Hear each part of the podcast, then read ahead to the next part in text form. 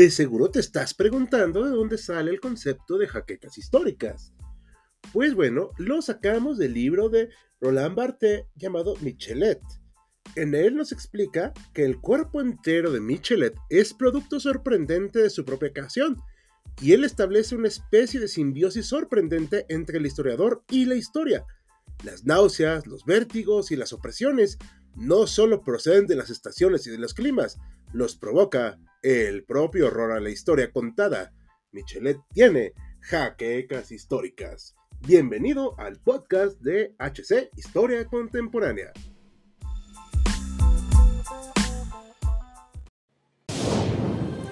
Bienvenidos a HC Historia Contemporánea, la página histórica por excelencia.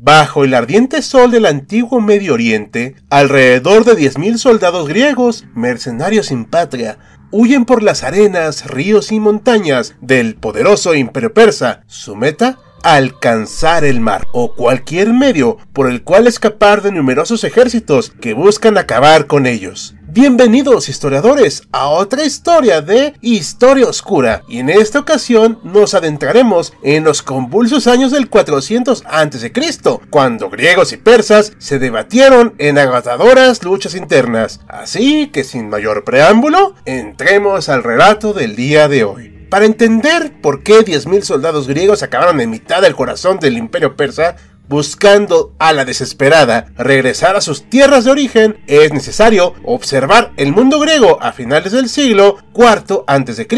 Pocos años atrás, las ciudades griegas habían visto el final de la guerra del Peloponeso, que más que un conflicto, había sido una serie de agotadoras guerras con varios años de armisticios pactados que habían durado 30 años se desarrollaron entre la Liga de Delos, encabezada por el poderoso Imperio Ateniense, y la Liga del Peloponeso, cuyo integrante más destacado era la ciudad de Esparta, famosa por contar entre sus filas a los soplitas más destacados del mundo griego. El conflicto terminó con la victoria espartana y la sumisión de Atenas, pero en realidad era una paz muy endeble. La guerra también había dejado un número muy importante de exiliados y soldados sin patria en hogar, o sea, apátridas. En tiempos normales, los soldados griegos no eran profesionales, salvo el caso de los muy mencionados espartanos. Cada soldado se armaba de acuerdo con sus propias capacidades financieras. Los más pobres, los peltastas, utilizaban una armadura ligera y solían dedicarse a actividades de escaramuza, pero el grueso del ejército lo formaban los que ya mencionamos oplitas, que su nombre deriva de Oplon, el nombre del escudo que solían portar, similar a los que se pueden ver en la muy famosa película 300. Pero a diferencia de ese filme, también usaban un casco, un peto, grebas y otros elementos de protección, además de la lanza y espada para la pelea.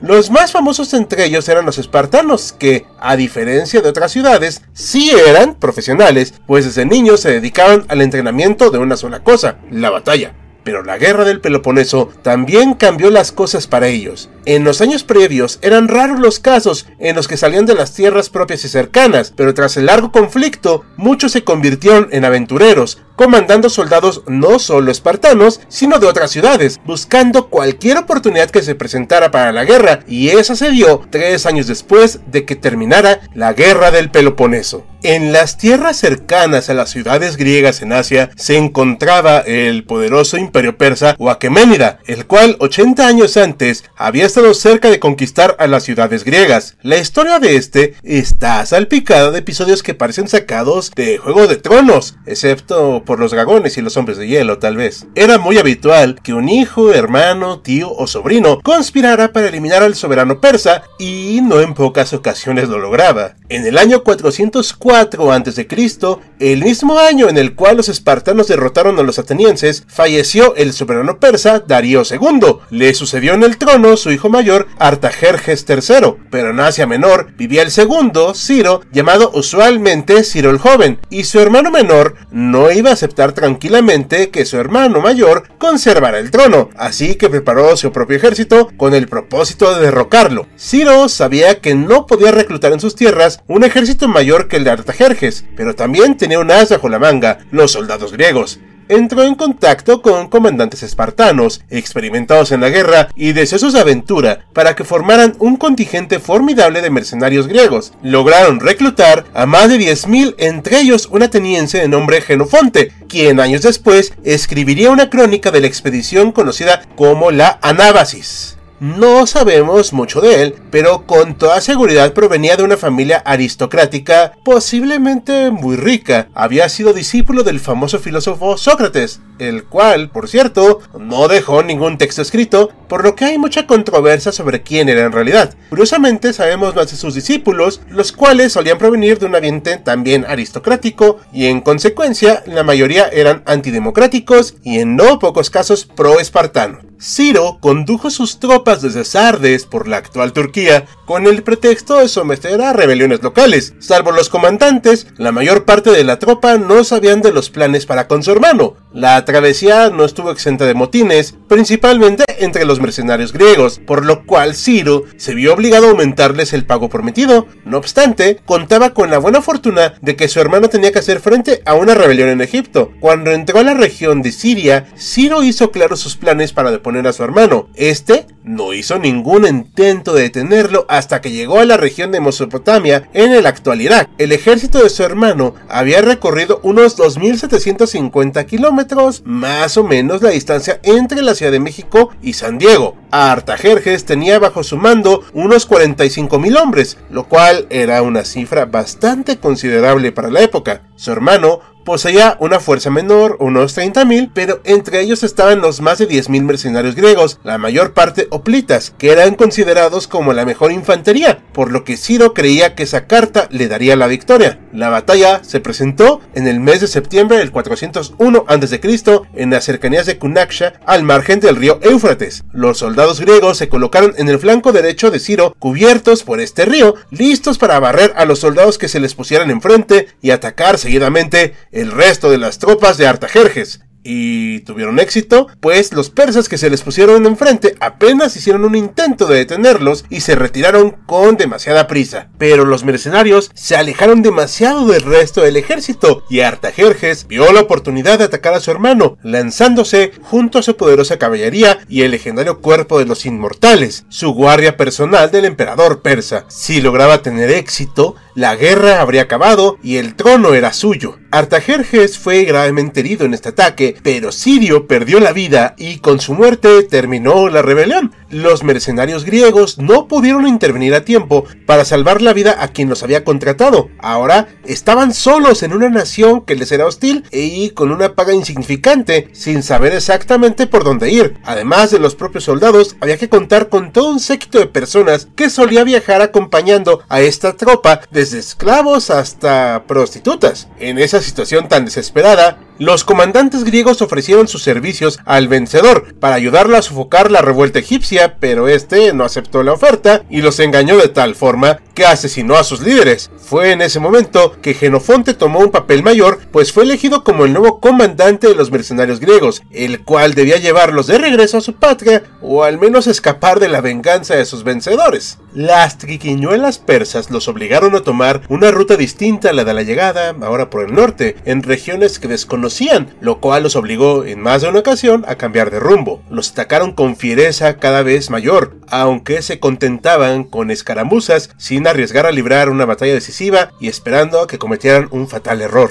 A diferencia del viaje de ida, donde pasaron por ricas y fértiles provincias persas, los nuevos terrenos eran áridos y montañosos, por lo que en no pocas ocasiones abandonaron a personas que lo retrasaban, especialmente prisioneros de guerra. A todas estas penurias es necesario mencionar el gélido clima invernal. Los persas no se adentraron a las montañas, pero su relieve estaba ocupado por tribus igual de beligerantes. Sin embargo, los griegos atravesaron el montañoso paisaje y llegaron al Mar Negro, donde había numerosas colonias griegas. El propio Genofonte coqueteó con la idea de fundar una ciudad, pero la mayoría de los soldados eran contrarios a esto y rectificó sus planes. Sin embargo, una vez perdido el miedo a una muerte inminente, los mercenarios volvieron a su habitual codicia, lo cual les trajo una muy mala relación con las colonias del Mar Negro, viajaron por la costa de ciudad en ciudad, aunque algunos de ellos lograron hacerse de unos cuantos barcos. El ejército de mercenarios poco a poco se desintegró, pues cuando llegaron a Bizancio apenas eran 7000 soldados. Lo irónico de todo esto es que pocos griegos quisieron regresar a su patria, muchos de ellos pues ya no tenían ni una, y una buena parte de ellos también se alistó en los numerosos ejércitos que cada año se preparaban para las futuras guerras. Y esto es todo por hoy, historiadores. ¿Qué les pareció la historia de los 10.000?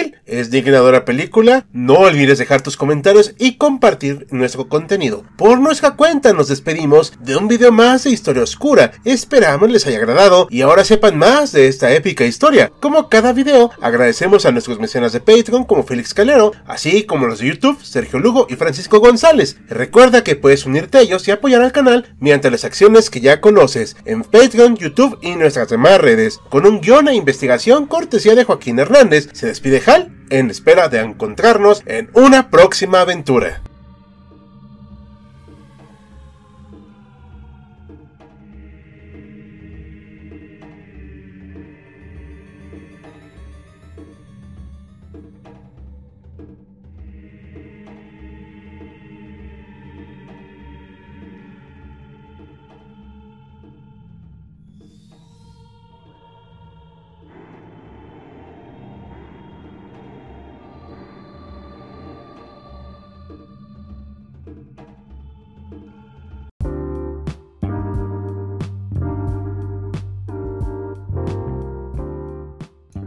Gracias por acompañarnos en otro episodio de Jaquecas Históricas, el podcast oficial de HC Historia Contemporánea. Te invitamos a sintonizarnos en el próximo capítulo.